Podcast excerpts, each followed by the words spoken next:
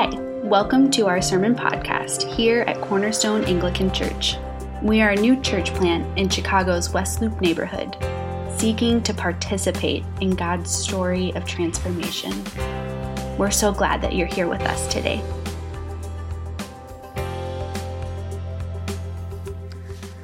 What are you expecting from God?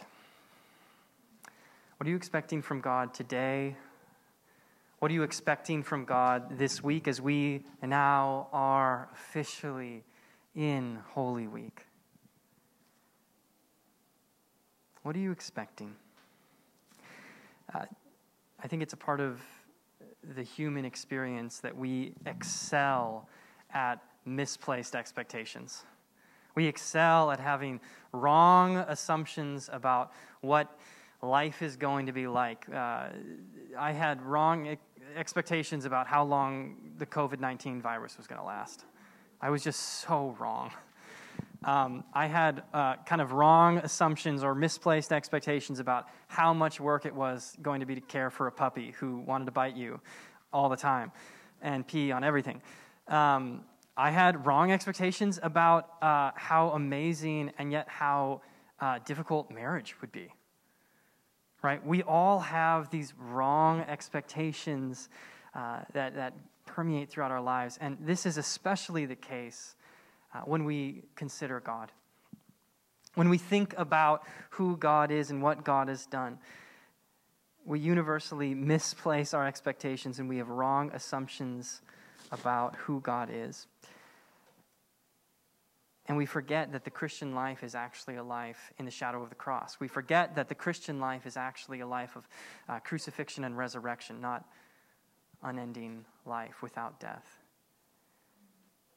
And though we have these incorrect expectations, that we have these wrong assumptions, I think it's actually crucial that we see past them. If we see past them to the truth of who God is and what God is doing in our lives and what God has done, we can see that even though we may be in a season of suffering, whether you're in a season of suffering now or you will be in a season of suffering, when you can see past your wrong expectations to the truth of who God is, that season doesn't become magically better all of a sudden, but it becomes endurable. Because God is suffering alongside you. God is not a God who is absent in your desert. He is near and he suffers with you. We have, as a church, been walking through uh, this season of Lent, um, this season of a desert. Many of you are individually in seasons of desert, uh, seasons feeling where you have been abandoned, seasons where you can echo David in that psalm that was just read, and also Jesus on the cross saying, My God, my God, why have you forsaken me? Some of you aren't in that season, praise the Lord that you're not, not in that season. The life of the Christian is to be, uh, to, to, as Nate says to serve and suffer. You will be in a season of suffering. You will be in a season of sorrow at some point. And I say that not to frighten you, I say that to prepare you. Um, but we've been walking through this as a church together. Um, and our challenge has been to raise, raise our voice up to God, to trust God with our emotions. And for some of you, this has been actually a really difficult task. Uh, for others, it's probably been very liberating and, and very healing, and still for others, you haven't really entered in, you haven't really taken the plunge. And now that we are in Holy Week and we are walking with Jesus in his footsteps to the cross and to the resurrection, I just want to invite you once again, um, if you've not taken the plunge with the church, to seek out the Lord and trust God with your emotions this week. Because in my experience and in my own life, God has not acted until I've brought him my complaint. God has never responded to me before I've actually asked something of Him. So, whether it's uncomfortable to you or whether it's just, I don't know, something you're not interested, I would just encourage you bring your emotions to God and see what happens this week. See what happens. Um, everything really uh, for the last month of Lent, as we've been exploring uh, with the church this season of desert, has brought us to today, Palm Sunday, the very beginning of Holy Week. And we have um, been trying to really hype up Holy Week, I think, appropriately. For those of you who have not been with us for years past, this is kind of like combining the Super Bowl and the Olympics and the next Avengers movie all together. Um, and it's a really big deal. And it's a really big deal, uh, not because it's the same old, same old. It's a really big deal uh, because historically, this is where we have seen Jesus show up and transform people a lot. We're not just trying to squeeze more church time out of you, I promise. But this is where Jesus so often heals and speaks and transforms. And so, as we are walking with Jesus through his final week and walking in his steps, I just want to invite you again and again to participate with him this week and participate with our church this week. And something I love about Palm Sunday, the actual story of Palm Sunday, is that these people too had misplaced expectations. They had wrong assumptions about who Jesus is. Some of you are really familiar with the story, some of you are not familiar. Uh, for those of you who are less familiar, this is a point in the Bible where Jesus has been going around and he's been doing ministry and he's about to finish his earthly ministry and he's coming into Jerusalem. And the people there just go bananas when he gets there. They're shouting out, Hosanna! Praise the Son of David! Hosanna! The deliverer is here! They're going crazy. And I don't want what, what you know maybe about the rest of the story, I don't want that to cloud how you see this, okay? This is a man who is literally the son of the king, like the son uh, in the lineage of the kings. Uh, he's coming in and they're shouting, Hosanna. They're shouting, Praise the deliverer has come. They're shouting, Help us. Um, this is a people who are oppressed. This is a people who are living in Roman occupied Israel. This is a people who have a nationalist uh, movement in the air. And here comes a man who can heal the sick, heal the wounded. He can feed an entire army with a loaf of bread and some fish. He can throw off the yoke of the oppressors. And there's even whispers that he can raise the dead. Don't make the mistake. These people had expectations about who Jesus was. They had assumptions, they had hopes about what he was supposed to be. And by the way, this isn't coming out of left field. There is a rich history in the people of Israel of God raising up deliverers. Right? Think of Joshua, think of Moses, think of David, think of Gideon, Jephthah, Samson, Deborah. Think of all of these people where God has raised up a deliverer to save his people, and in every single case, the people of God were liberated and the oppressors were destroyed.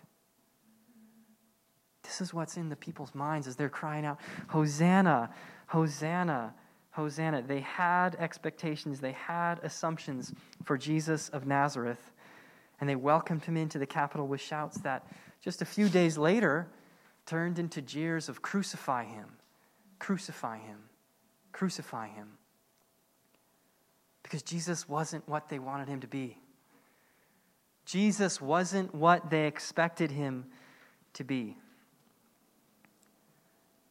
And I don't know about you, but I come here and I have my own assumptions and expectations about Jesus. I think you have your own assumptions and expectations about Jesus. And it can really tear at our hearts. Right? If God is blank, then he should blank. Right? If God is good, why is that child suffering?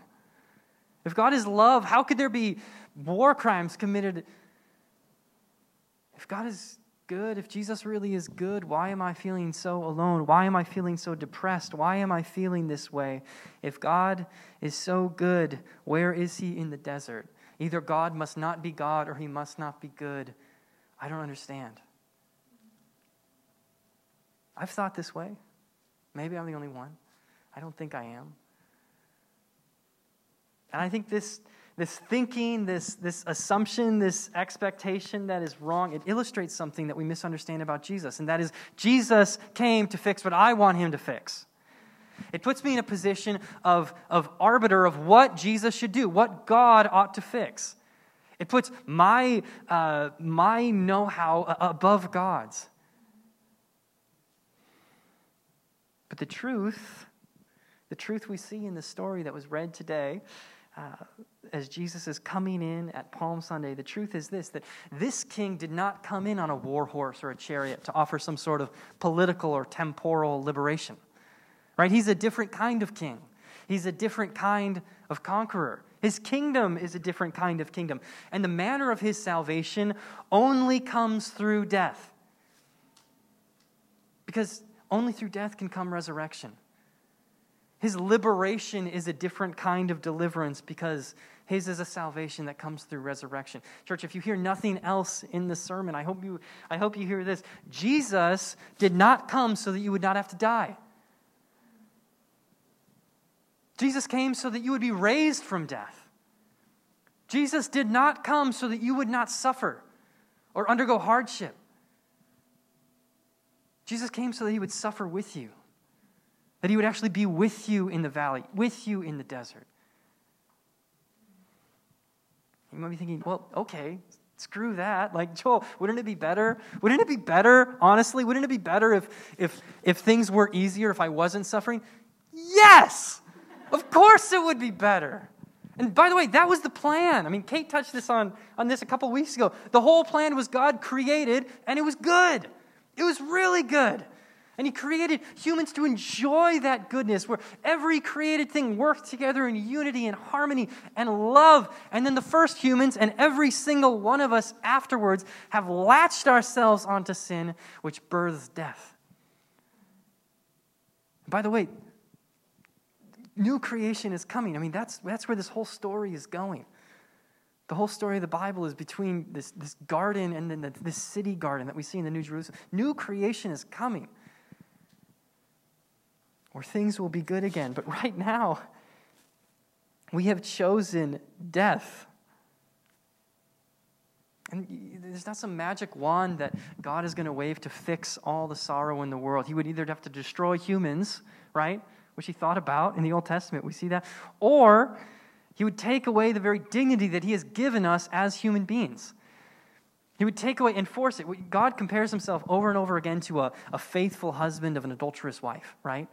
A faithful husband of a wife who, who gives herself away over and over again. Well, what is true love in that scenario? Is it that the husband would lock the wife away so that she could stop giving herself away over and over again by forcing her chastity? No, it's the husband who who stands at the door all night with the door open, waiting, longing, waiting for her to come home. And when she does, he receives her with gentleness and love. This is who God is.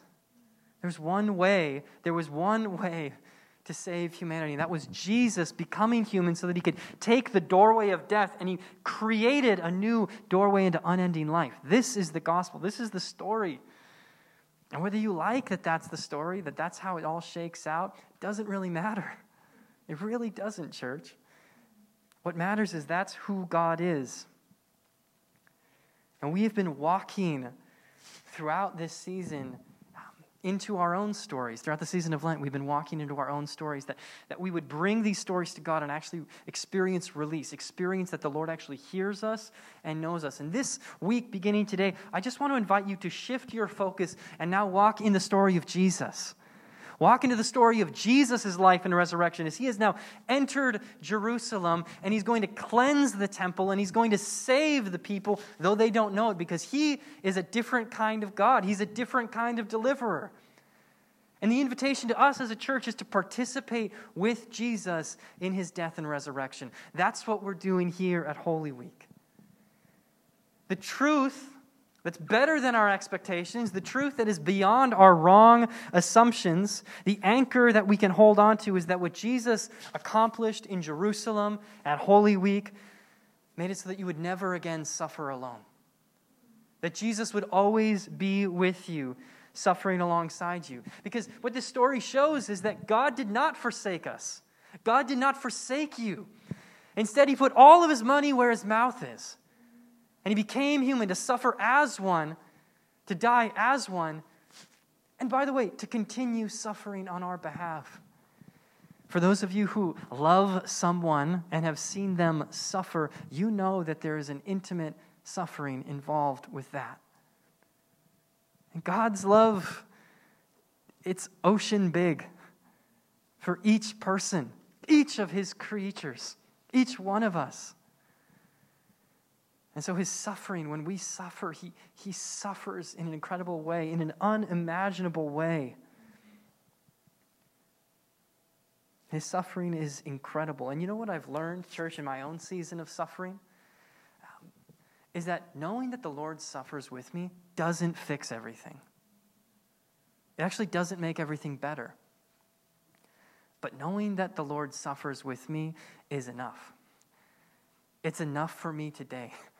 It's enough for me to find community for encouragement. It's enough for me to get back to Sunday and receive the Lord in His body and in His supper and in His holy word. It's enough for me to actually uh, move forward. The reality that Jesus suffers with us is not so that you can, you can feel perfectly better, but the reality is that as Jesus suffers with us and as we suffer with Jesus, we're walking with him in his death and resurrection. We're walking with him toward new life. And the grace that he gives to his church is to survive that season of suffering until the desert finally ends.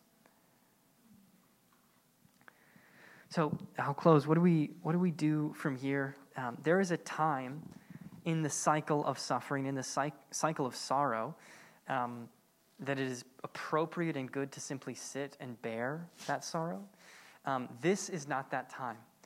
Uh, the season of Lent that we've been in, and now that we're in Holy Week, is a time to turn toward the Lord and bring to Him that sorrow, to bring to Him our deepest desire, to bring to Him everything that we have, whether that be anger, rage, sadness, depression, anxiety, to bring that with you and to offer that as your holy offering to the Lord and to participate with Jesus this week. One pastor I really, really like, uh, he says, You don't fight shadow with shadow. You don't fight doubt or temptation or fear by reason. And I cognitively think, okay, this is what I believe about Jesus. I'm feeling really depressed. I'm feeling really doubt filled. I'm feeling really alone. But here's what I believe, and I'm going to force my mind to submission. No. That's not how you fight shadow. You, you fight shadow like David with embodied actions. All right? You fight doubts with deeds. And that's what Holy Week is all about for us. By, by living out your faith, by, by praying and fasting and participating with the church in our worship services. And that's truly what this is all about to walk with Jesus in his death and resurrection, to participate with Jesus as one body. So turn toward God. My, my one real plea for you, church, is to turn toward the Lord. Bring to Him all that you have. Participate with Him and with the church this week through embodied action, like David, who, who wrote this Psalm 22 through, it was, it was an artistic expression of himself. He did something. I challenge you to do something. Walk with Jesus this week. And even if you don't feel like it, and maybe especially if you don't feel like it, it's not, you're not fraudulent. You're not a, you're not a fraud. You're not faking it. Uh, by walking, especially when you don't feel like it, it's, it's therapy, it's medicine. So walk with the church as we walk with Jesus Christ towards his cross and towards his new life. And you, you too, at Easter can experience that new life. Amen.